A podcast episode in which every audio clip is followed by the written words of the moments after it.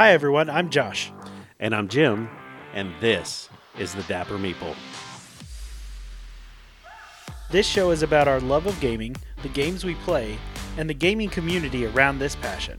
So pull up a chair, put on your Dapper Meeple hat, and join us at the table. Hey kids, remember, this is an adult podcast and may contain adult language. Also, Dapper Meeple hat not required. On today's episode of the Dapper Meeple, we have us. Just us. That's right. And we're going to catch up on all the things that we've missed. We're going to talk about new games coming out, older games that you can get your hands on, and how to become a spaceship captain. We'll also mention what Wizards of the Coast has been brewing, all of that and more on this episode of the Dapper Meeple.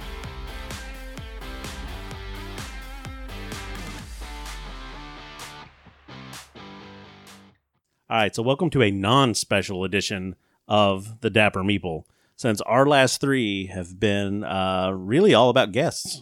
Yeah, and as much as we love having multiple people on the show, uh, it's nice just to get back to uh, just us again. Right?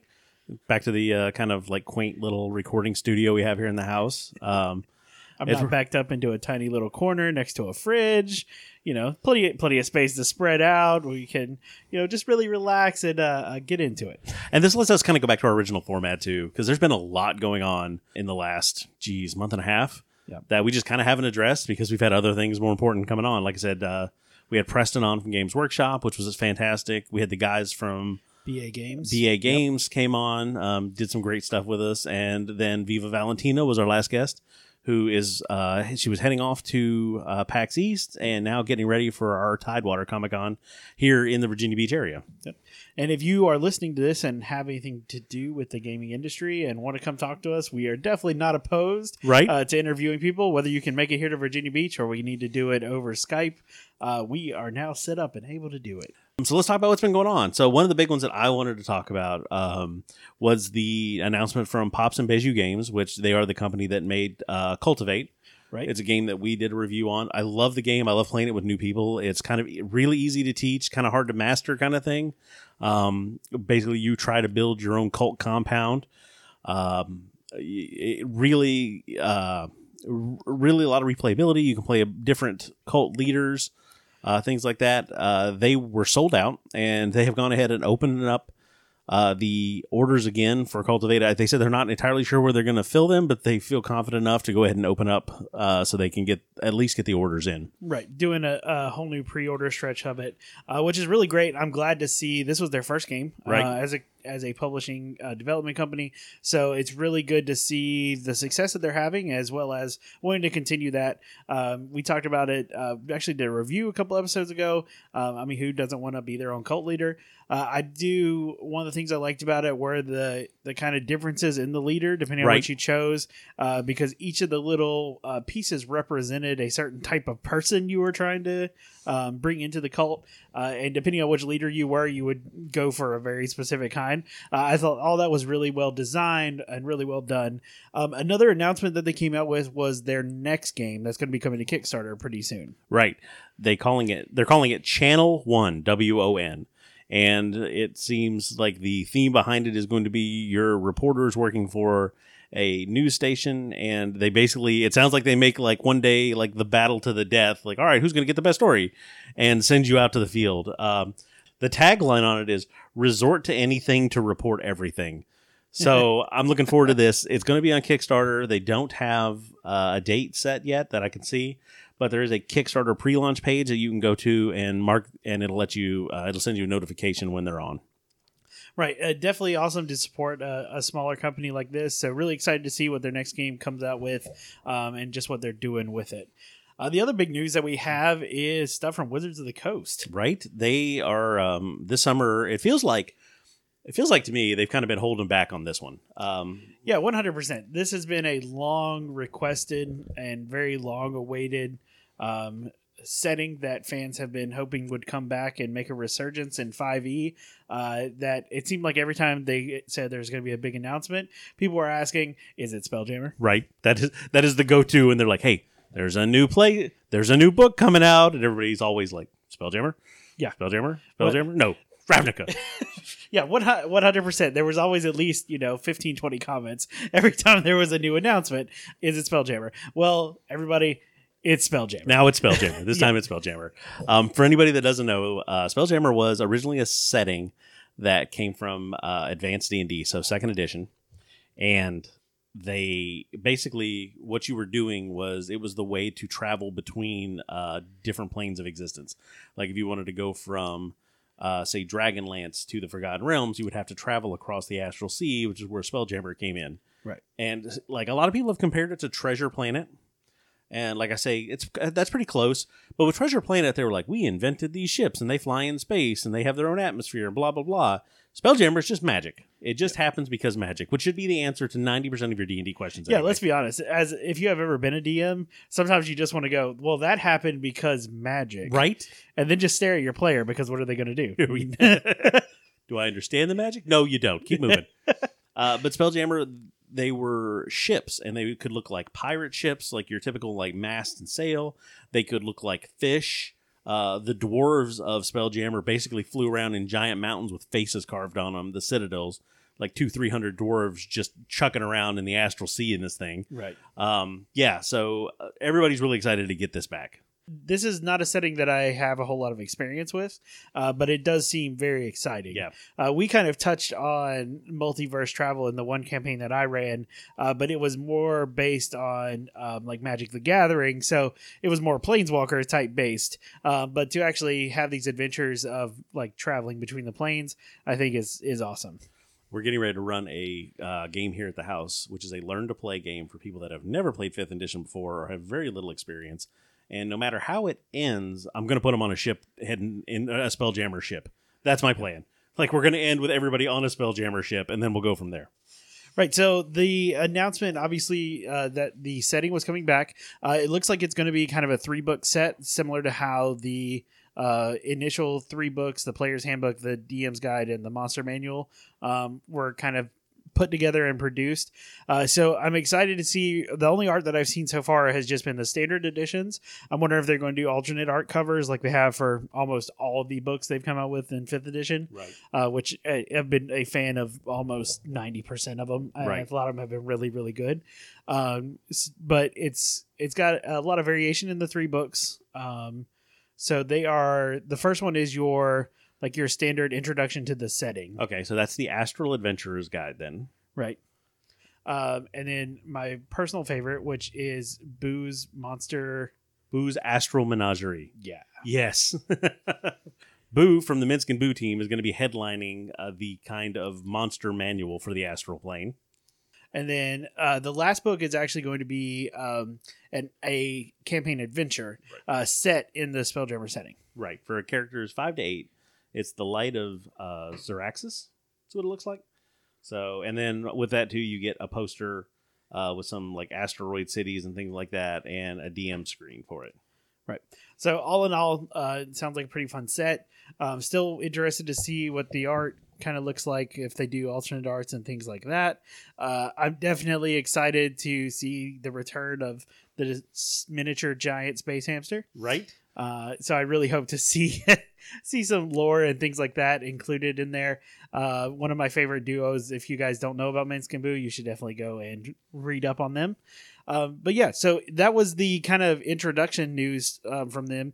Uh, we also have uh, Wizards of the Coast actually acquired D and D Beyond. Right, which is something a lot of people didn't know that D and D Beyond, which is incredibly popular, especially with the Critical Role crowd, they Yep. do their own, they did their own animated commercial on it and stuff like that. Um, D and D Beyond is a way to build characters, keep track of them. You know, play. You're basically playing D and D with a tablet or a smartphone or something like that. You've got your character sheet and all your information right there. Um, was not owned by Wizards of the Coast. Yeah, which at first I was surprised. I I'd found this out a, a while back before they announced the acquisitions of them, but um, I, I was surprised that that was not something that happened earlier. Uh, especially with the way that they kind of married into it with all the content, how you could buy all the books and stuff on there, Right. all of that sort of stuff. But uh, some people were questioning kind of the direction that D and D Beyond will go now, but honestly, with as much as they were already doing for the hobby and for Wizards, I, I feel like this was inevitable. Yeah, yeah. There, I, I, I kind of feel like it may have been that Wizards wanted it because they were licensing all of their stuff to that company. Right. If Wizards wanted it, like it may just have been a matter of they hadn't made the right deal yet to take it. Yeah, I, that's what I picture probably being the case. Um, e- either way, I, I feel like that at this point it's going to be um, now that Wizards has a direct hand in it. Um, I think it's going to I just be better. Right. Uh, there are a lot of people now, um, especially with the pandemic. There were a lot of people who are playing online solely. right. Um, this gives them a great place to keep characters and information, uh, as well as books and things like that. Now, we've talked personally. We enjoy the the tactile feeling of actually having the oh yeah. books. Yeah. Um, you know, it's a preference thing. Uh, but other than that, uh, there are people who that's perfectly fine for them to have all their books on their tablet or on their phone or wherever. So uh, either way, I think this is a great acquisition for Wizards. I think I'm excited to see what they're doing with the platform, what they're going to continue to do with the platform, Right. um, and just kind of go from there. I would like to see them do something. The big thing that I had, the problem that I had is I buy the books because I usually get the special covers. Um, I like the way they look in my library. I like using them that way. Having to go and get them on D and D Beyond was having to spend money again, just like with Roll Twenty. It, you know, it's usually not as much as what a hardcover book is, but you're still Right. talking anywhere from twenty to forty bucks depending on what the book is. It, it just it hurts. Yeah, yeah, exactly. And I'm Yeah. just kind of like, ugh. Yeah, I mean, there were. So I've heard or I've seen people suggest different things they could do, whether it be like a coupon that is printed into, excuse me, into the actual books. Right. Um, that would be that would be pretty cool. Uh, where you know if you buy the physical copy of the book, you get the um, digital copy for like a fraction of the price. Sure. Yeah. Yeah. You know, something along those lines. I mean, free would be great, but you know, and then we come back to this fantasy world we like to call reality. Yeah. Yeah. So, uh, but still, uh, I think something like that would be really cool, uh, especially for people like us who do enjoy the books. Um, it does make running both kinds of games easier. So do you think they're going to take D and D Beyond and make like a roll twenty type website with it, where you can play like all D and D all the time? I don't know because there are so many of those out there right now. Like, I feel like that space is really filled. Yeah, I mean, because you you got Roll Twenty, you got Fantasy Grounds, um, you got even got people like Tabletop Simulator. Technically, has their hat in the ring, although that's more all fan made content. sure. Yeah, Um, so they would have to do something pretty impressive to make it worthwhile. yeah, for them. there would have to be some sort of really good integration Mhm. um, that makes their platform just that much easier to use than say Roll Twenty or Fantasy Grounds. So that's that's the only thing that I could see them. I mean, it's Wizards, so you know they have money coming out of everywhere currently. right. So who knows what they might try but who does they come up with? Yeah, Uh, speaking of, they're also rebooting Dragonlance, because I know that was that was kind of the original. Greyhawk was kind of the original campaign, and then Right. Dragonlance um, was another one that was really popular before the Forgotten Realms uh, Yeah. came in and became like the standard for fifth edition. So yeah, so Dragonlance is coming back. Um, there's going to be some changes in like character development and character building and stuff like that. Jeremy Crawford was uh, on. They had him on YouTube uh, where he was talking about it. I think he was on the actual D and D podcast where he talked about, you know, hey, if you are in Dragonlance, even if you're a level one character, you just came out of like a global war, you've seen some shit. So Yeah. you get some free proficiencies or free feats or something like that. So Yeah. um, it should be interesting to see how they spin that. Um, and then what's the board game? So that was one of the things that I thought was really interesting with the way they are marrying these two together.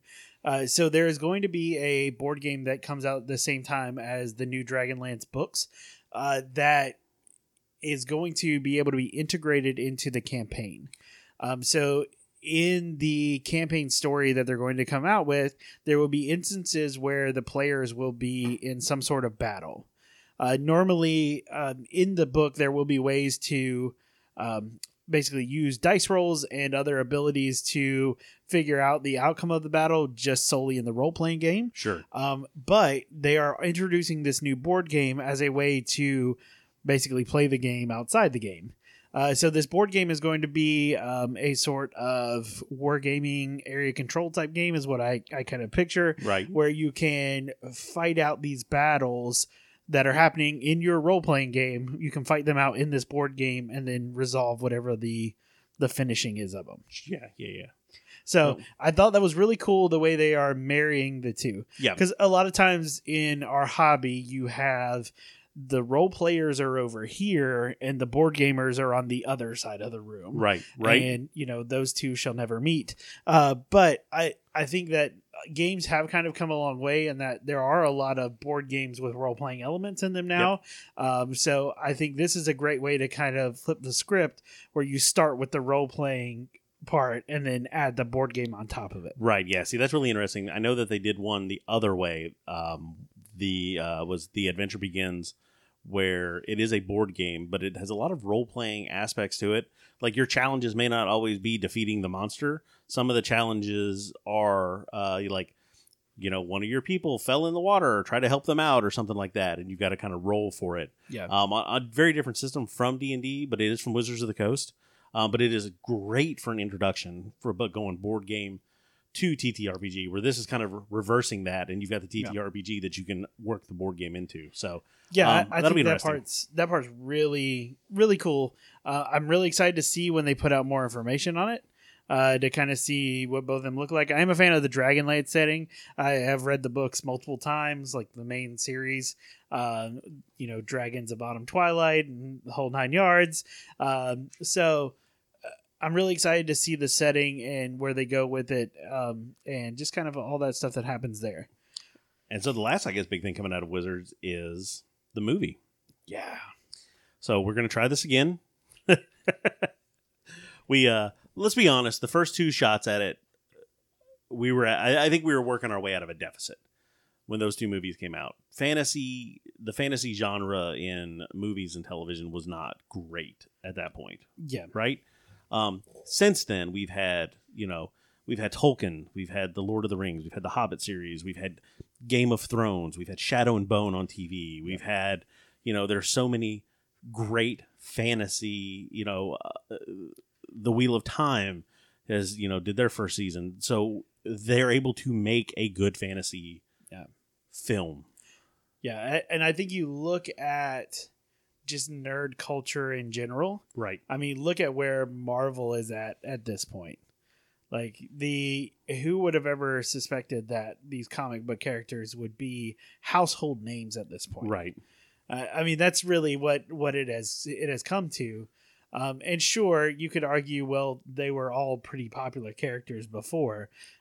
Not on this level. yeah. This is a whole like people that have never picked up a comic book or showed any interest at all know who Tony Stark is. Yeah, one hundred percent. So I, I feel like that. I, I agree that I think we are in a great place for a resurgence that does something good. I mean, shoot, we have a series on a video game right now, Halo, Right. like uh, being shown on Paramount Paramount Plus. That who would have ever? I mean, I remember there was actually it was. God, years and years ago, somebody made like a fan made live action Halo short Yes. Yeah. um, I don't remember what it was called, or uh, I'm sure you can find it on YouTube at some point. But like, it was really cool, and everybody was like, "Oh, this would make a great show." Of course, nobody at that time would have thought to throw money at something like that. That's right. Yeah. Um, but I mean, if you look at where we're at right now, I mean, we have look at Critical Roles web series. Uh, I mean, where they were able to turn their D and D game into an actual animated like series. Uh, now Amazon has picked them up for a second and third season. I was going to say, yeah, they're already they've got two more seasons guaranteed. Yeah, yeah, one hundred percent. Um, I think we're in a place where people are going to be receptive to something like this, which usually means that there's more money that can be thrown at it. Right. Right. Yeah. That, that's what none, none of this stuff gets made unless somebody somewhere thinks they're going to make money off of it. Yeah, one hundred percent. So the cast for the movie, we're talking. Um, let's see. First off, Chris Pine um, is going to be the star. Uh, Michelle Rodriguez, Regé-Jean Page from Bridgerton. Yep. We talked about Justice Smith, uh, Hugh Grant, and Sophia Lillis have joined with Hugh Grant, I guess, cast as the antagonist. So I don't know about that, but all right, cool. Well, I'll let we'll see if he can do it. I don't know. If, I has Hugh Grant ever played a bad guy? I don't know. See, It makes me want to find out now, but right now, now I'm googling. Uh, Jason Wong and Daisy Head also joined the cast. I mean, the cast looks good, which we talked about last time. That yeah, I mean they had Jeremy Irons in the, that first one, so um, it's not it's not always about the cast, but again, I mean, look how far just I mean, just in general how movies and TV have come from that point. Yeah. I mean, uh, now we can have dragons that actually look like dragons. Sure, sure. Right. Uh, I mean, there's just a lot of I have no trouble believing that any monster that you can pull out of the monster manual, they'd be able to put on screen and make it look believable and real, you know, and not look goofy. I think Oh, they can do it. So, yeah, one one hundred percent. I I have no doubt about that at this point. The official title is Honor Among Thieves. So we will see. Uh, obviously, there's going to be more information announced, um, and that is coming out March of next year. Correct. 23. That's what they said. So another year to wait. I know they've already wrapped, they, supposedly they've already wrapped filming. So this is all post production.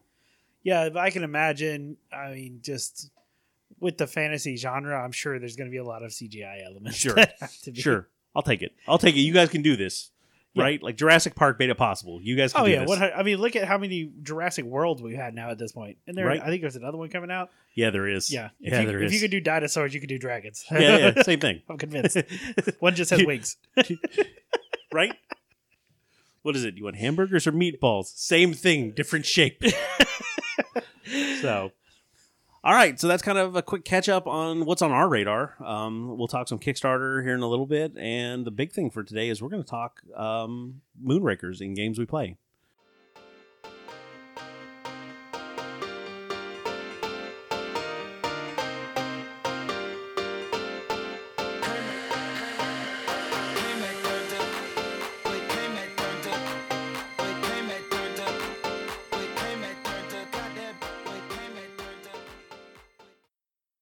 Moonrakers, designed by Austin Harrison, Max Anderson, and Zach Dixon, with art from Lunar Saloon, published by IV Games. Have you ever dreamt of being a dashing captain of your own spaceship? Or the wily rogue just trying to keep their ship flying? Well, with Moonrakers, here's your chance. Moonrakers is a deck building game with elements of engine building, dice rolling, and player negotiation.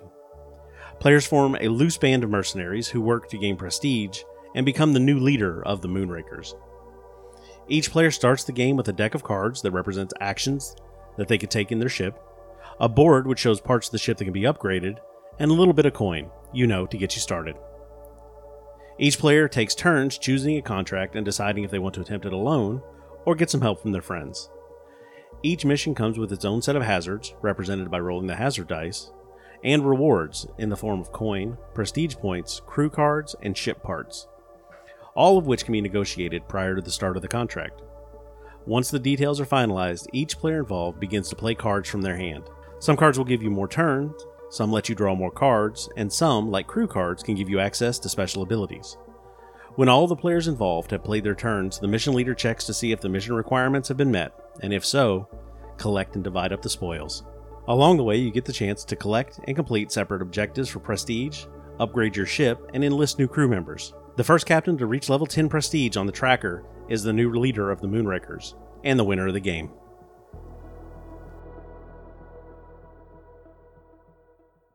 So we found this game like the last day we were up at PAX and found their booth. It, it looked really good, and there was a lot of hype around the game anyway. We just, when we get to cons, we're just not good at keeping things straight. Um, so we did finally get around to them and get to talk to them. At that time, they were all sold out at PAX. Yeah, they had already gone through everything that they had. In fact, they had even the guy said they had brought more copies down from New York in the middle of like Friday night, uh, just to try and get some more stuff sold, and they still had everything sold out. This was this was pretty early on Sunday too, so we were interested. We looked up some stuff uh, because we are not. I mean, just you know, for clarity's sake, we are not great about following hype on things. No, We're just no. we're just not. We usually come late to the party, but hey, once we're here, baby. now the party can start. All right.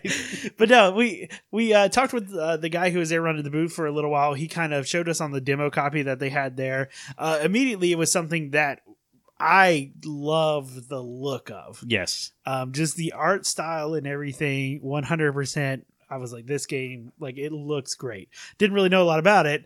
Don't know how to play it, but it looks really good. Right. Um, and since you know we got back home, uh, got back into doing life, and forgot about it for a little while. I think you were playing it on some. Ta- were you doing on tabletop? Yeah, I had uh, got the mod on Tabletop Simulator. I was messing around uh, with the solo mode on it, which I think is is really well done. Um, and we finally picked up a copy of it. Yes. Um, and it got here, and first thing, there's a giant like hole in the front of the box. Right. now, not the fault of the company. They had packaged it and sent it, but it looked like something had pierced the outer box, the shipping box, and put a hole through the front of the actual box itself. So, in just a kind of a testament to the company, I wrote them and I was like, hey, I know this is not a big thing, but would it be possible for me just to get another box? And I told them what happened.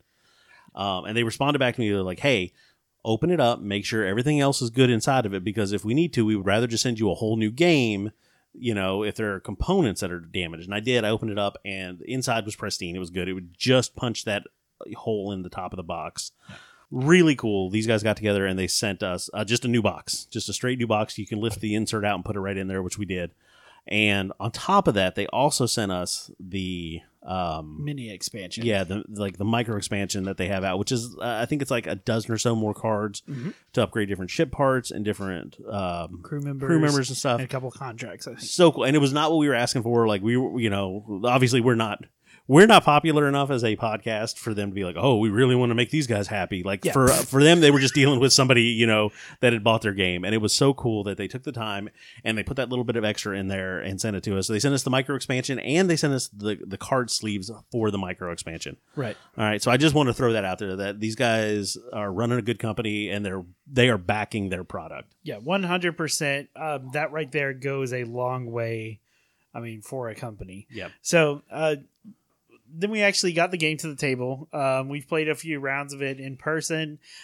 It's an excellent game. Yes. Um, one thing that it does that I feel like is kind of unique to it, it has this uh, cooperative element in the deck building uh, when you are choosing contracts and trying to fulfill contracts that I think is kind of um, kind of unique to it. Um, one of the problems that I've had with deck builders in the past is that many times it feels like you are playing the same game as the person next to you, but it doesn't matter what they do because you're just playing. It's like a solo game that you're sitting around people playing the same solo game. right you're just trying to get to the finish line first but Yeah. you don't really affect each other Yeah, sometimes deck builders can feel that way. Um, and I feel like this does a very good um, job of keeping the table involved. right Because a lot of times, again, with deck builders, it's like, all right, that person is taking their turn, they're doing their things, all right, they're done with their turn, next person, you know, that sort of Right. thing. Whereas this one, there is constant communication across the table, as well as opportunities for um, other players to get involved, even if it's not their turn directly. Right. And I really, I, that was one of the aspects I wasn't really sure that I was going to enjoy. But I think it really brings a whole nother dimension into this game, especially when you're sitting around a table with people Mhm. and, you know, uh, you, you're actually, you have to interact. You have to use people to win this game and you have to work together in that kind of semi cooperative type mode. Yeah, absolutely. I, I think you really do have to work with other people because there are contracts in here that are basically impossible to fulfill with even if you had access to every card that was in your deck, Sure. which Yeah, is yeah. possible to get through if you get the right combination. But even then, it, it's impossible to fulfill those contracts. Yeah. Um, and one thing I loved is as a player, when it's not your turn, if you have a garbage hand, you can be like, "Hey, I will help you on this contract." Now, you can't obviously tell them I got you know three thrusters and you know whatever in my hand to help you, uh, but you can be like, "Hey, I have some of the some of the things on here. I I can help you out." Um, for me, it was like, man, this hand is straight garbage. I was like, I can't do much. I was like, I will help you. I'm not going to be much help, but I also really only want like one coin. Sure. Yeah. Yeah. yeah. You know, so yeah, you, you'll work cheap. yeah, uh, because the main purpose was to get rid of the garbage that I had in my hand and redraw. Um, so uh, elements like that, I, I feel like the the gameplay is really fun. Yep. Um, it, it it does more than just um, have a regular regular type deck building experience. You really get to include everyone at the table. And like one of the things we noticed when we were playing um, actually playing with my wife. Um, she she doesn't really play a ton of board games, um, and this was the first deck builder she'd ever played. Um, and there are many times where she would see the contracts, see that she couldn't really fulfill them, and then want to just stay at base. Right. And uh, what ended up happening after the game, we were talking about it, and she said, "You know, I realized that." I, I needed to be more interactive to, to win. Yeah. And I think that's what this game really does. Yeah. Um, it forces you to, to take those risks um, and bring other people with you on those risks um, to really make make the contracts work. So let's talk a little bit gameplay. So the point of this, uh, kind of like the theme behind it, is that you are a loose kind of group of uh, spaceship captains, right? And your goal is to gain prestige points. And there's a tracker on the board where you have your little ships uh, that you keep track of your prestige, and it goes from zero to ten. First one to ten wins, right? So pretty simple concept. Getting there is a little bit more complicated there are um, opportunities. So there are, like we've been talking about contracts, which are the cards that you lay out, and they basically say, "Hey, here is what you would need to do to fulfill this contract," right? and it could be a certain combination of cards that needs to be played. Yep. And you can look at them, and they offer different rewards. So obviously. Um, contracts that have more hazards, which are represented by dice that you roll to see how many uh, hazards you actually take, um, they would be worth more than some of the safer cards, right? And that's Yep. where the using somebody else comes into it. Because as you pick a contract, you get an opportunity to negotiate, and you can bring two, even you know, two or three people onto a contract, Right. and be like, hey. The reward is two prestige, three coins, and you can draw a card. So if somebody will do this for the card and you take two hazards off of it, you know, so it's kind of a you know a back and forth to figure out who's going to take the risk and what the reward's going to be for it. Um, and then you kind of finalize everything and like, all right, we're going to try to attempt this contract. Right. Um, so then once once the negotiation portion is done, the hazard dice get rolled by whoever take is taking the hazards, and then that'll tell you how many actual hazards you are at risk of. Sure. Um, there are the different kinds of cards that are available. Uh, there are reactors, which give you actions to play cards. There are thrusters, which allow you to draw two cards out of your deck. Uh, there are shields, which everyone negates one hazard. Uh, there are damage cards, which allow you to deal damage um, onto the contract, not to other players. Right. Right. Um, and then There's the miss cards, which are just Right. kind of a. There's always card. one in every deck, right, Right. In in your starting deck, and sometimes you'll add more. Um, but after those are what the requirements are on the cards. So as you're playing these out of your hand and from your deck, that's what you're trying to fulfill. Now there are crew cards that you can buy Mhm. um, as well, and each crew member has a specific ability that allows you to do something. Sometimes they will count as one of the other cards. Uh, sometimes they will do things like pull a card from your discard pile and you can play it. Some of them will reduce the cost of a contract of, Sure. of Yep. one of the elements on a contract. Um, but they also count as what a crew resource. So some of the contracts will say you have to play, you know, two or three crew members in order to fulfill the contract. Right. Um, the other upgrade is ship upgrades. Sure. Yep. You can. You have a board sitting in front of you, um, which has four places for you to place ship upgrades, and they can be. I mean, there's all kinds of craziness in there, right? Like it's Yeah. a sci-fi kind of genre, so there's like a cloaking device that helps reduce hazards. There's certain cannons you can put on that'll do more damage. There's you know drive upgrades that boost your you know what your thrusters are worth and things like that. So just kind of improving your ship. Yep. And each one that you take of those that you purchase also gives you more cards to add into your Mhm. deck of a certain kind, depending on what kind of um, attachment it is. Right. Um, so oh, that is where the kind of the deck building portion comes in. There's not as much. There's not as much deck building in this game as like some of the traditional ones, say um, like Marvel Legendary and Dominion, where those are like true true blue deck builders where you are constantly every turn adding new cards to your deck. This one you have a pretty set deck. At most you're probably going to add 5 to maybe 8 cards to your deck over the course of the game. Sure. Um so it's pretty like pretty standard in those regards, which does make it easier to I guess kind of play the odds, like and kind of re- work and remember what you have in the deck versus what you need, that kind of thing. Um, so uh, that's another thing I like about it. You don't end up with a deck of like 50 cards that you're trying to hope to pull like that one Right. card out of there to make the contract work.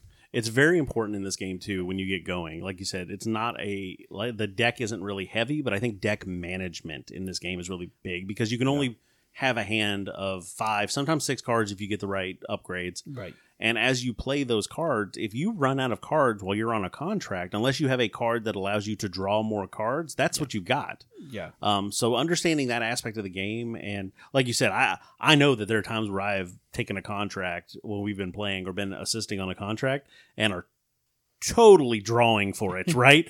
like I don't have it in my hand at all, yeah. but I'm hoping that like okay, but I've got this card, and this will let me pull two, or this will let me pull four, so I've got some options. Um, and that part of it, I really liked that kind of.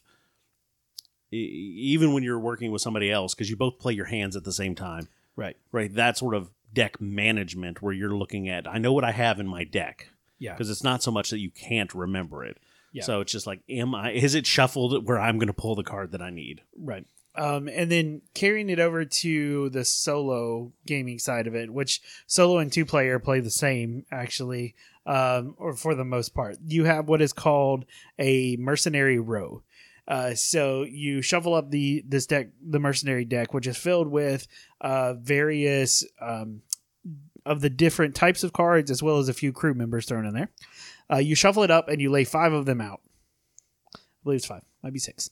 Um, as you're as you're looking at those, you can start a contract, and then you could use cards from the mercenary row to help pay for the contracts. And the way it works, every time you use one of the normal card, the non-crew cards, you, it costs one of the coins that the contract would pay. And then if you use a second one, it costs one coin plus however many coins you paid before. Got so the second one will be two, and the next one will be three, like that. Got it. Um, and then the crew members, if you want to use a crew member in Mercenary Row, it costs one of the prestige points of the contract. Got it. So it kind of has that similar negotiating element to it where you're spending um, resources that you're going to be gaining from the contract to help you actually complete the contracts. Got it. Um, so that part of it is it it plays really smooth. Um, it's it's really nice just to be able to um, have a game that is both fun at multiple player counts um, as well as solo. Now, I will say the cooperative element at higher player counts really kind of sets this game apart for me as a Yeah. deck builder. Yeah. So this this is by no means one of my favorite solo games, but it is I would definitely say it is playable and a fun experience. Sure. I get that. So um I guess let's get down to the rating. Okay. Um so first off, uh before we really get into that, we're talking value first. So the price point of this game, uh 60 bucks hmm is the MSRP on it. Um, and that includes um, basic everything that you need in the game, as well as the plastic miniature ships. Now we went and splurged for the upgraded metal ones. Oh, if you've got an extra 30 bucks that you're going to throw at this game, go ahead and do it. Yeah, they're I mean they're gorgeous. They're awesome. They feel heavy in your hand. All around excellent. Um, I will say um, we'll get more into it with components, but just everything about this game feels like smooth and just nice. Um, at at sixty bucks, uh, like one hundred percent, I think this game is well worth it. Also, free shipping on orders over a $100, which with all the add ons that they have, you can hit that pretty easy. And from everything that I've seen, um, I would say it's worth it. Um, since we're talking value, uh, like Josh said, like everything is really well done. The boards um, are well done and sealed, and they look nice. And you've got a lot of boards because you have your you have the two boards that you play off of in the center of the table, right? And then everybody has their individual board for their Right. ship. Um, really well done. You, they're printed. The, the print looks clean on them. Um, they definitely, like I said, have a very kind of sci-fi type feel. Um, those are great. All the card stock is really good. Um, it's just it's well done um, for the value of this game. Um, I, I think 65 is like it's good. We've talked about there. You can find a lot of game. You can get your hands on a lot of good games for you know the 30 40 dollar mark. Um, I feel like this one's worth what they're asking. I feel like there are, and again, we'll get we'll dig deeper into this in components, but I feel like there are some things that they did, some design choices and kind of component choices Yep. that I think make this game worth that sixty five dollar price point. So let's talk about components then. So we're right there. Um, so with the components, the one thing I like is, I mean, from the minute you put your hands on the box, right, the way that it's been printed and designed is just nice and smooth. It has a very, uh, I, I don't really want to say expensive feel to it, but I mean, but it's an expensive. Field. yeah, yeah, that that's really what it feels like. Everything is nice and clean. Um, it's almost uh, like a matte finish on the box, so it again, it, it's just it's like silky smooth. right. Um, but you open it up, and I mean, immediately you have that same color design um, is reflected in all the components. That's kind of like dark background, and then almost these almost neon type colors for Sure. the different ships and Yep. things like that. Um, uh, the card stock on them is just excellent. I mean, everything about this game, it feels like they could have made this game cheaper if they went cheaper on the components. yeah, definitely. Like that that is where the money was spent and you can you can tell. Yeah, you can feel it. Um it's uh, aside from I mean just the the general things that we're looking for in the age of games we live in uh, as far as component quality. I mean, it's tough to get a game by now that doesn't have good cards, that doesn't have good cardboard in it, really. Um, and I think this game takes that and then just you know goes goes a little bit beyond that. Sure. And then the when you the base box that you get is 65. Okay. Uh, I'm looking at the site right now. Uh, so we talked about the cards, and the cards are all really um, well labeled. There's a, two different size cards uh, that you get. You know, your contracts, your crew cards. Uh, those are all one side. Your deck that you have, those are all one size card. And then Ship there's cards. the smaller, right, the smaller square cards that you have for the ships, and then the objectives, which we didn't really talk about. But it's another way to earn prestige. You basically hold an objective in your hand, and it could be something like complete a certain type of contract by yourself. But there's also cards in there like as an ally, you fail a contract. Yeah. So you know, always be careful who you're dealing with. That's all we're saying. um, on top of that, though, they also have the coins. There, there's coinage in this game too that you use to spend to buy ship upgrades and crew upgrades. Um, and it's two types of coins, and the base box comes with the metal coins. Yeah, which I thought was an excellent inclusion to the base box. Right. because I don't know I, I don't know how many of you have ever played games with um, the cardboard coins. Uh, it's just a different feel when it's a metal coin. Uh, just the weight of them, the whole night, the way they clink when you drop them on your board. Right. You know, it's it's just a wonderful experience. It's the reason people buy metal dice. Let's be honest. Right, right, exactly. um, the dice in this, the, the hazard dice, you get uh, what three of them, Four. And- four of them. Uh, yeah, here we go. You get four of them, and they're really good too. I mean, they're dice. They're basically six sided dice, though they're they're labeled with either zero hazard, one hazard, or two hazard on them. Um, but still, they just solid. All right. And then let me talk about the box because that was when I opened this up and began, you know, unboxing this thing. The box itself is designed so well. This may be, if not the best, it's definitely top three boxes that I've seen. Because once you take everything out and you play the game, when you go to put it back in, there's a section for everything. There's a cutout in the box for everything. All your crew cards go here. All of your, you know, your damage cards go here. Your thruster cards go here. Like they're all labeled with their symbols. Uh, the dice fit perfectly in this little cutout. The coins fit perfectly in a cutout for the three, you know, the single coins or the the three point coins. Um, just everything in this box is designed to go back together neatly. Um, and it looks like it's got enough room to sleeve it too and still be able to put everything back where it goes. It reminds me a lot of the quality of like the dice uh, dice throne inserts. Yes. Yeah. um, a lot of that's what it reminds me. And I, when we had um, Ed over from BA Games, we were talking because obviously he's he's had to deal with inserts with designing their game. Um, he made a comment about those of how they were nice, and it just makes a big difference when you're able to have everything in its place and it all has a place to go back. When you put it on the shelf, this game is not gonna. The cards are gonna go everywhere. When you go to set up, you're not gonna have to spend 30 minutes figuring out where the cards are, what they go to all that sort of thing. It's all just right there. right. Right. Um, gameplay Yeah, so I, I think we've touched on this one already. a little bit. Yeah. Um, I, I think again, it's a deck builder at, at its at its core. It's a deck builder. Um, but I think that that kind of semi and cooperative element that is put in there, I think really sets this one apart for me. yeah. Um, now we don't own very many deck builders in our collection because it's not really a genre that just you know reaches out and grabs us. but I, I mean, this is definitely a solid inclusion to it. Um, Absolutely. I, I really enjoy this one. I kind of see where a lot of the hype came from. Yeah. Um, but definitely with the gameplay, that that element sets it apart for me, as well as it's just a like it's a fun game to play. Yeah. Like I, I enjoyed just the the table talk that happens around the game, and again, I enjoyed the mechanics as well. That kind of that push your luck element that you get when you're taking on that contract. That, like you said, you're you're only holding five cards usually, and the contract sometimes there'll be contracts that require six or seven of different things. So obviously, you're like all right, heart of the cards, here we go, baby.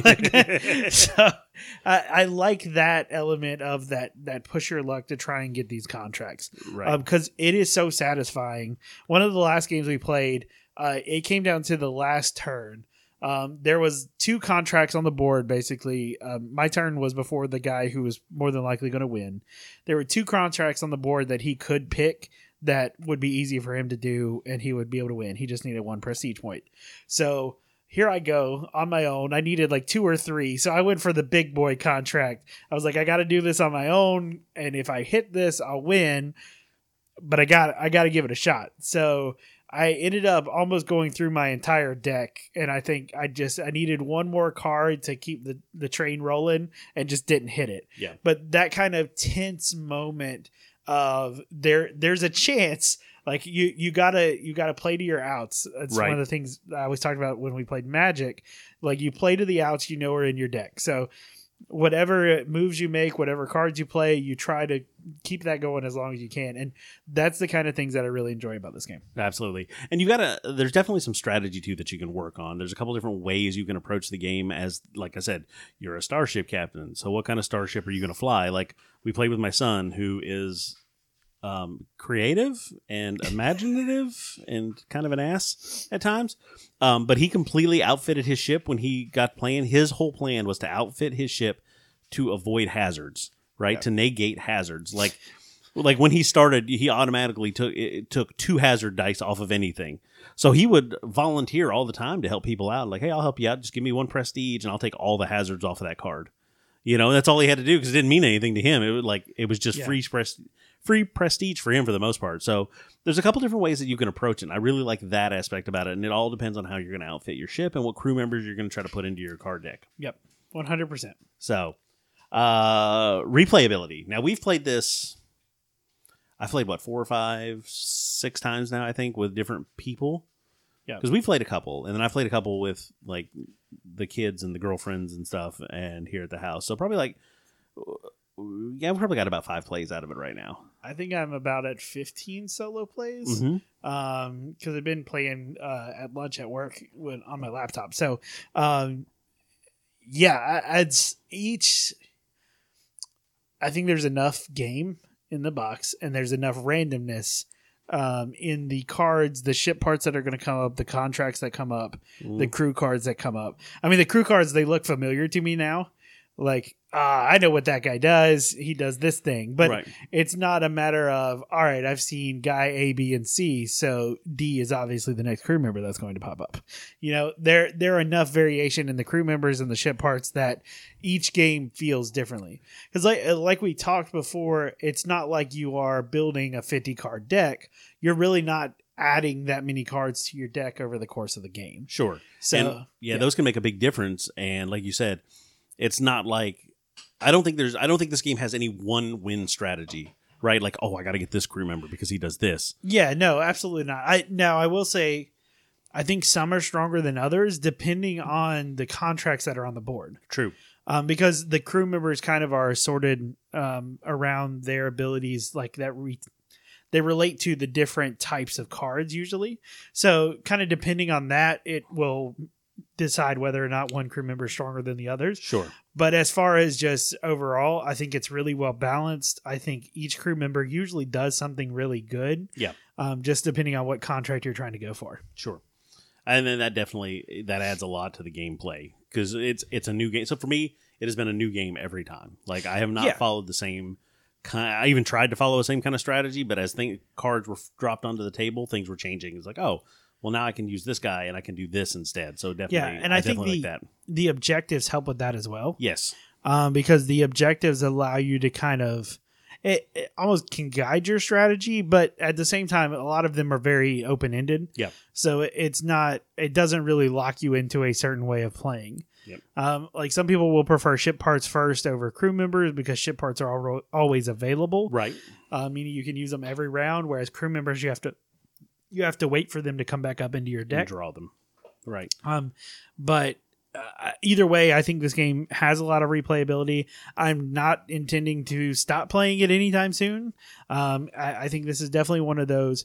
Um, I feel like uh, another another thing with gameplay too. It's it's not super heavy. No, yeah, yeah. yeah. Even with all this, all this that's going on, there's a lot to consider. Yeah. But I mean, like by I was not like pushed to the limit by any stretch of the imagination. Like I still had a lot of like computing room left when I was playing this game. Yeah, and I think it it's uh, for a person who is not very into games or new to games. Um, the element uh, once you get the idea of sequencing Yes. of like how how you need to play your cards to continue to keep playing cards. Once you get that part kind of down, which normally is just a case of watching a couple people do it uh, and then you know working it through yourself, then usually you're good to go. Yeah. Um, now uh, that is the kind of that's the baseline beginner strategy kind of level. Uh, but I mean, as you get to like the amount of games that I've played, uh, you can really start to say, all right, well, I know I have three thrusters in my deck. I need I need all three thrusters. I've got two up. Like how many cards do I have left? Right. Like you begin to be able to evaluate those kind of strategies and then do like what we're talking about, playing to your outs. Um, and I think that's awesome that a game has that kind of depth in it without being extremely crunchy super complicated. Right, right. Um, all right, let's score it. So we talked value. Um, this falls in a solid, like I mean, a solid eight for me. Um, the value is good. The texture is good. I mean, everything you're spending the money. I I felt like I absolutely got my money's worth when I opened that box. Yeah, uh, I think an eight is a very good place.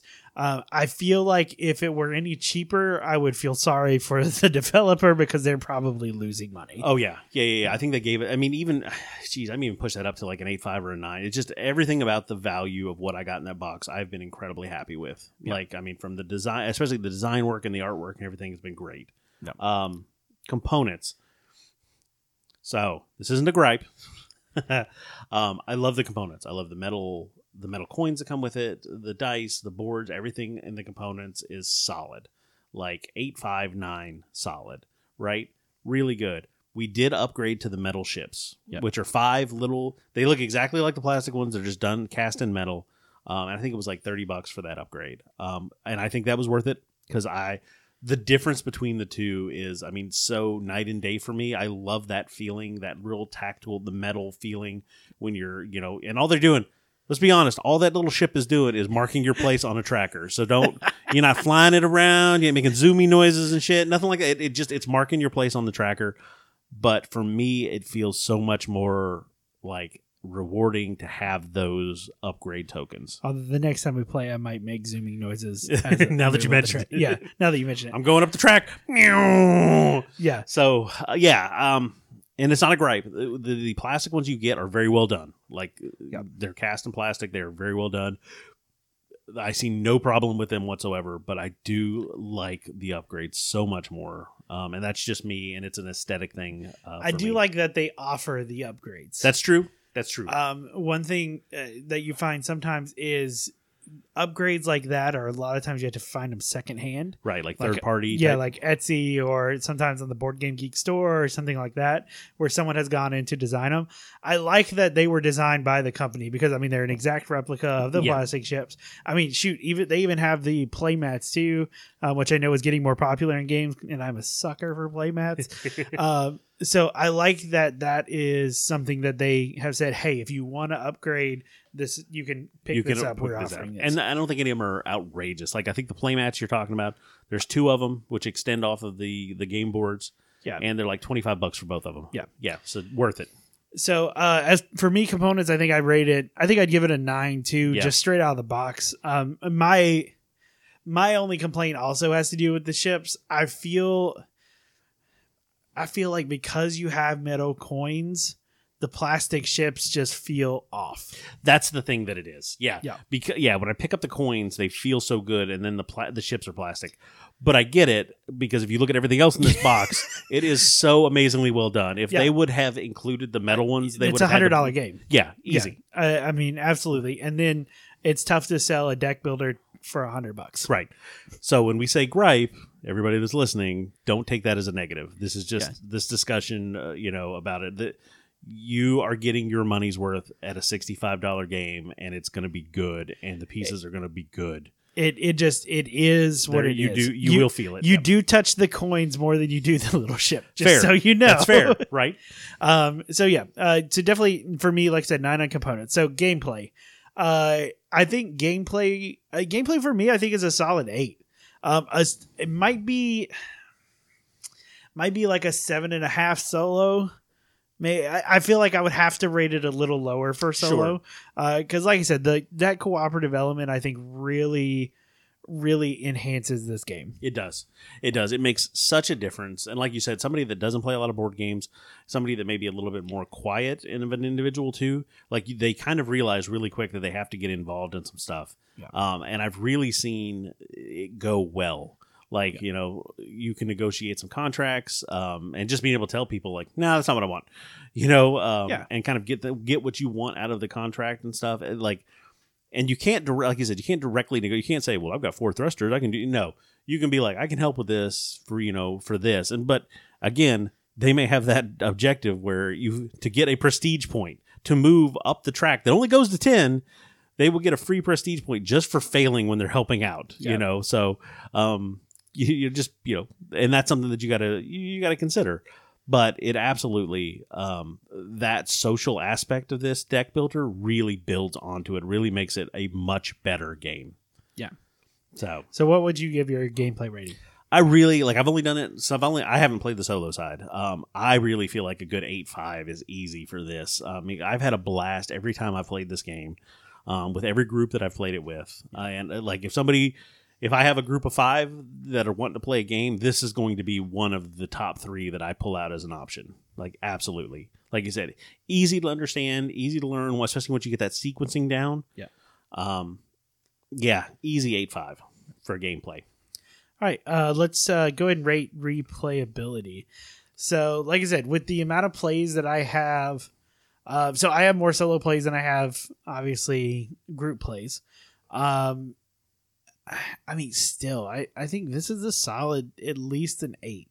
I, I could see eventually running into the point where uh, things kind of feel the same, I guess. But I mean, I, I I feel like if you're playing this game every couple of days, you're going to get there in maybe a month or two. Like there's enough there's enough variety out there that even when you start recognizing the cards, you like you said, it depend you have so many aspects of this game that are independently happening like the contracts that you draw are coming out of a Yep. deck the ship parts that you draw are coming out of a deck the crew cards are coming out of a deck and they're all separate. They're all working you know independent of any of any other factor but you're still playing the same game. So i think that in itself even if you start to recognize what each of the crew members do even if you start to recognize the ship parts even if you start to recognize the contracts it's going to still be you you may not be able to approach it the same way you always do and i think that lid, lends a huge degree of replayability and fun to it Yeah. so i would yeah again i'm really like eight five nine on replayability i feel like i could play this game especially if i have this game in a rotation where you know it may not make it out every game night but Yeah. you know once or twice a month i'm playing it i'm gonna get some like i'm gonna get a year or two out of this game easy oh, easy, yeah. yeah, and still be a good time at the end of it. So Yeah. yeah, Um, overall, Um, I think probably for me, uh, I think I'd probably put this one at an eight five. Yeah. Uh, I really think it's it's very well done game. I really enjoy playing it. I like that it has a solo mode in it. That um, I sometimes you run into game. I I play a lot of solo games. Just if so everyone knows. Um, and I hate when a game has a solo mode that feels just kind of stapled on at the end. sure, yeah, Um, but the way they've integrated like the mercenary deck that really does its best to kind of include the cooperative element in it. I like the way that's done. I'm I'm a fan of it. it's yeah for for me i think it's a solid 8-5 um, it's a definite for me better at with a group than it is solo but it's still a game that i will pick up and play Absolutely. Yeah, I'm with you. Uh, maybe even a nine for me total. Like just everything that I've seen that came out of this box with just the interaction that we've had with the guys that are making it, with, you know, everything that I've, the upgrades that were available to me. Um, and I can, you know, pick those up now. I can pick those up later and just improve this game as it goes. Like, I absolutely think that for me, it's a good solid nine. Like, this is a must buy for me. Um, when we looked at it at PAX, that's what we were, you know, we're like, wow, we really wish we'd got our hands on this. Um, but then getting it, you know, a couple months later, still, like I, Yeah. I knew that this was a game that I was going to buy as soon as it was stocked again. So Yeah, one one hundred percent. Um, so yeah, so that is Moonrakers. Um, let us know if you guys have played it, if it's something you're interested in playing. Um, like I said, I I actually play it quite a bit on Tabletop Simulator, so feel free to get on there, try it out. absolutely. Um, just a couple real quick. It did get, uh, let's see, the Mark Streed uh, from the Dice Tower uh, best game of the year. Uh, we we game together top three game of the year. The Meeple Foundry best components of the year, and Tom Vasel from the Dice Tower was top ten best components of the year. So Telling you, this is one of the best games to sit around a table and play with others. Absolutely. It's making waves. If you haven't got your hands on it, we will put the link in the show notes. Uh, feel free to go over and take a look.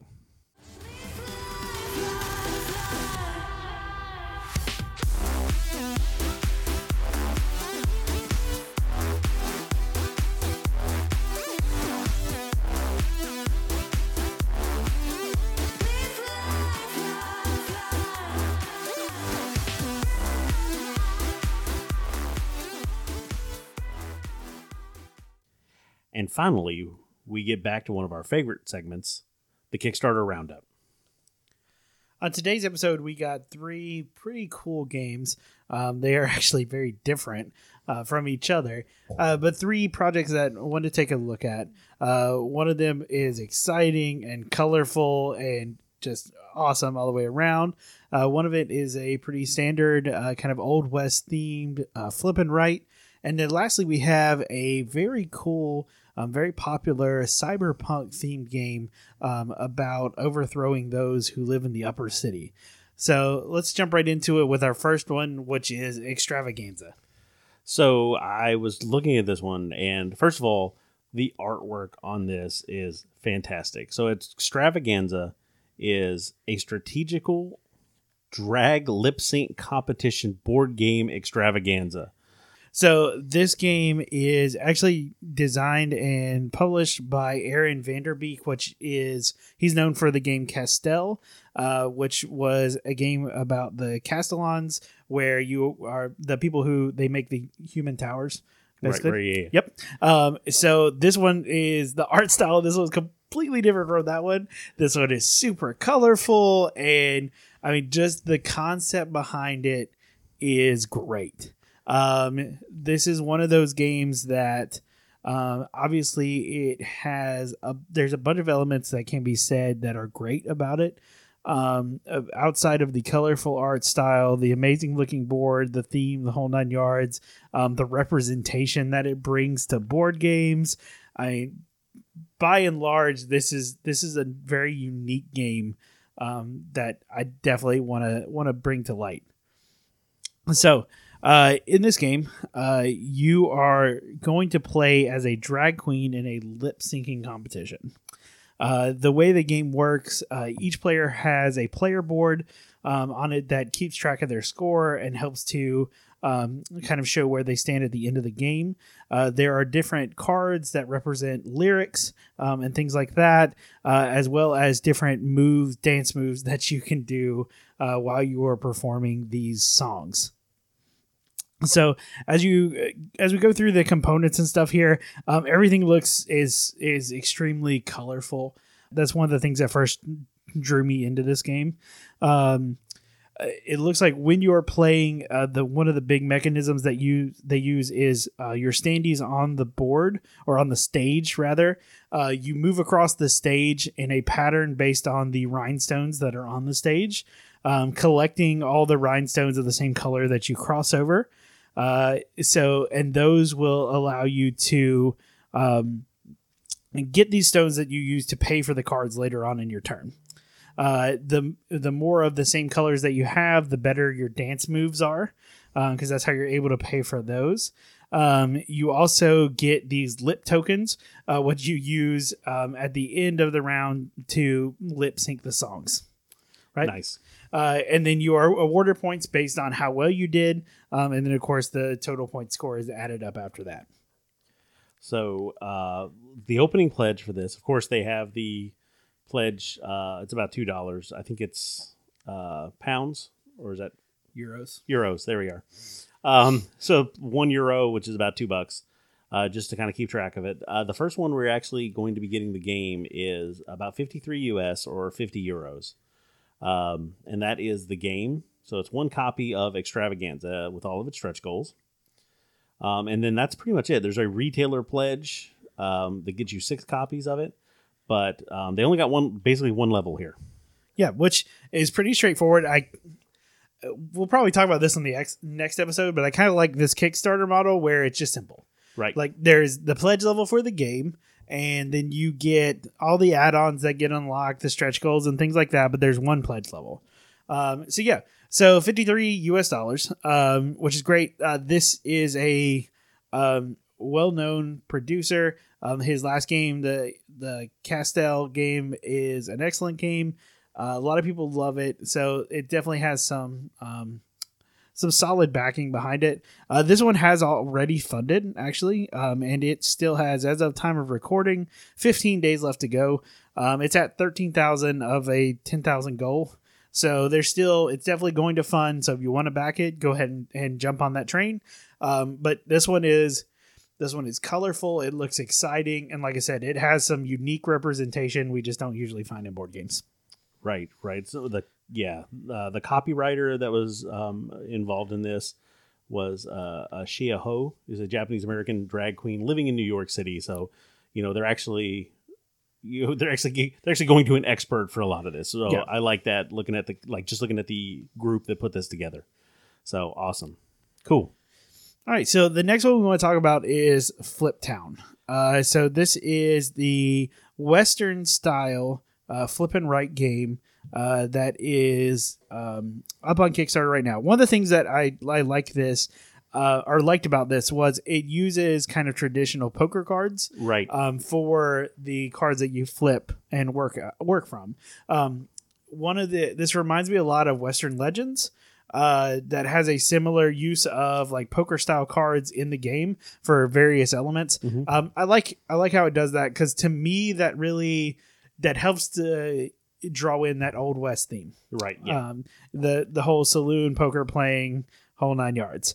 Um, so this is kind of uh, what could be described as like a point salad type game. There are a lot of points to be gathered. There are many ways to win.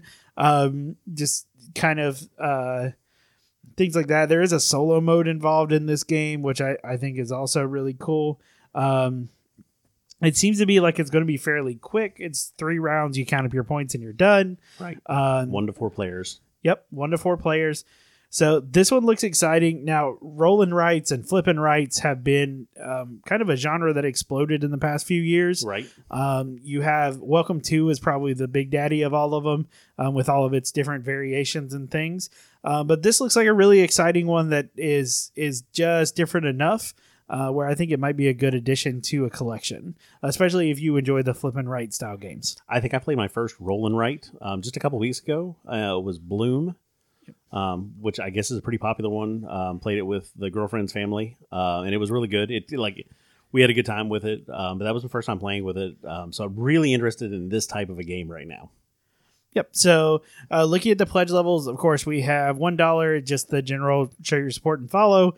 Uh, Five dollars actually gets you a print and play version, uh, which is really cool.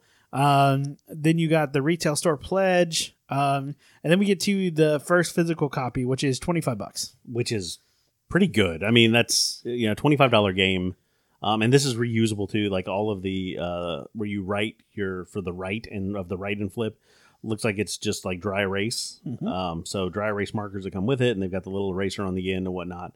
Uh, so that's really good. I like that. I like somebody that's actually doing that. Yeah, one hundred percent. Um, this puts it right in the round with the other rolling rights, flipping rights. So that's great. It's not overpriced or anything like that. Um, looks like there's some really cool stuff that come in the box. Um, so the next pledge level, you can get two copies of it for forty six dollars. So a little bit of a discount if you have a friend you think would be into this game. Um, this one has also funded uh, quite substantially. Uh, it's got 18 days left to go as of time of recording, and is right now at 35, almost 36,000 out of a $4,800 goal.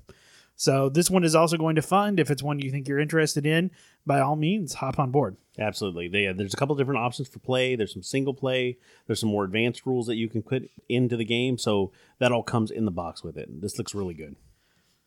All right, and our final one for today that we want to talk about is uh, Cytress, an immersive cyberpunk game, a competitive one to five player game in a cyberpunk fortress uh, ruled by the Stratos elites up above. Um, so the first thing that drew me into this game um, was the way the board was set up. Okay, so um, if you're looking at it, you have kind of the the baseline board, uh, which is kind of the Undercity, and then you have this part of the board that like rises up above that, uh, which is supposed to be like the upper city, basically, where all the elite people live, and you as um, a leader of like a gang down here in the Undercity are trying to figure out how to make your way up to there. Um, so uh, the first thing it reminded me of was the tree from Everdell, which I don't know if you've seen it. I've seen the board set up. Yeah. Yeah. So it's the tree that everyone talks about is completely unnecessary, but absolutely beautiful as it's there. Um, and that was the first thing that struck out to me. I was like, I, I don't know if this is necessary, but it seems really cool. Um, so one thing I like, I like the art style. This art style, um, kind of reminds me of Moonrakers, and it's got like the darker backgrounds with like the bright neon Right. foreground colors. Yeah. Um, so I do, I, I do think that one is really cool. Um, so this, this project right here, there's so there's a lot of stuff going on in this game. Um, so you have different factions that you are trying to gain the influence of um, down in the Undercity. Um, there are also multiple districts um, that you go through and you can visit to kind of gain um, influence with these factions. Uh, one of the cool things I like is the character that you choose is customizable um, based on the factions that you kind of throw in with. Right. Um, So you get different upgrades and things like that to your character board based on uh, like which factions you go with and which which upgrade you choose. Um, so I thought that was really cool that you're not locked into like a set power. Um, even though we do like variable player powers, um, I do like that your your character will grow and change as the game progresses. Right. Um, so uh, you can um, then going from there, uh, you can take control of the underbelly as um, like the kind of the first step uh, where you become the leader of these these groups um, and then you the next step is kind of ascending to stratos which is the upper city part of the game um, so yeah this one looks really cool um, i still am a little hesitant about it i want to see some more gameplay videos and things like that uh, which there are a lot of them out there now uh, i know uh, Rahdo has one uh, which uh, his I usually like his videos. Um, they're very good. So I, I want to see some more about this before I jump on board. Uh, but it definitely looks different. It does. Um, I, I think the theme and everything like that um, is definitely unique. So, getting into the pledge levels.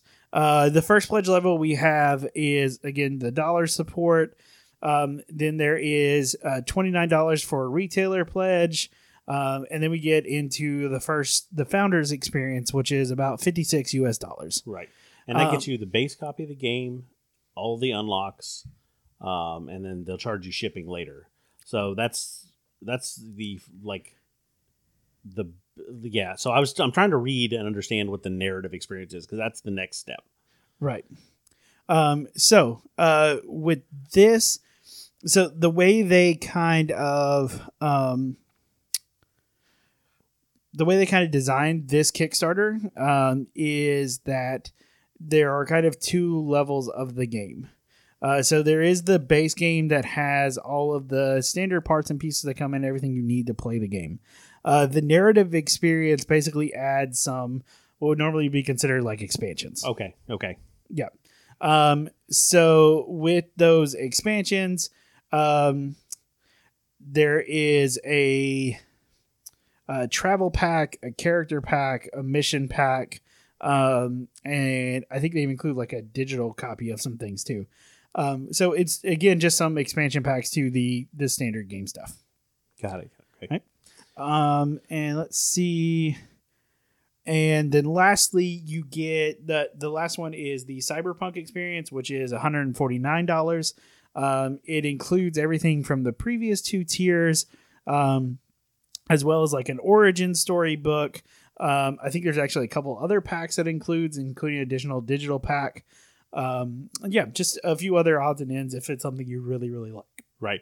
There is one more level that is the divine experience that goes for uh, $439 and it lets you be part of the game you get to name one of the 12 stratolites in Cytress uh, your name acknowledges as a divine stratolite in the rulebook and the Cytress origin novel all in all of its formats also an invitation to play Cytress with the designer online or at his home travel expenses not included um, so that's kind of cool. I mean, it's it's it's a long shot. There's 12 of those. Uh, they have eight left if Yep. you're really into this.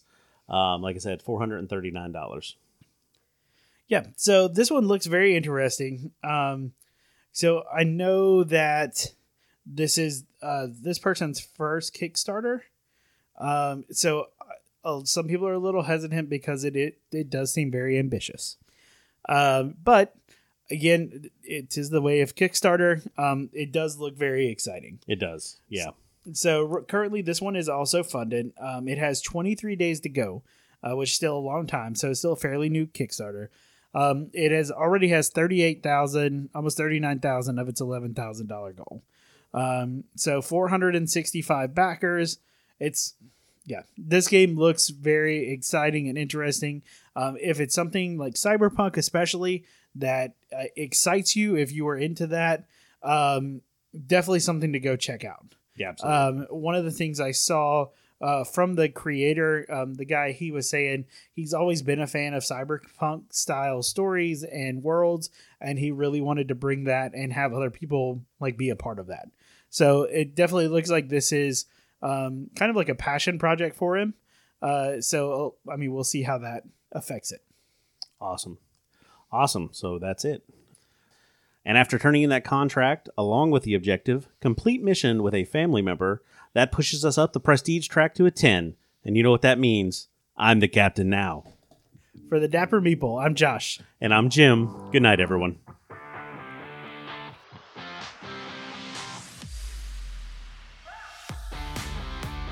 Thanks everyone for sticking around and listening to our show.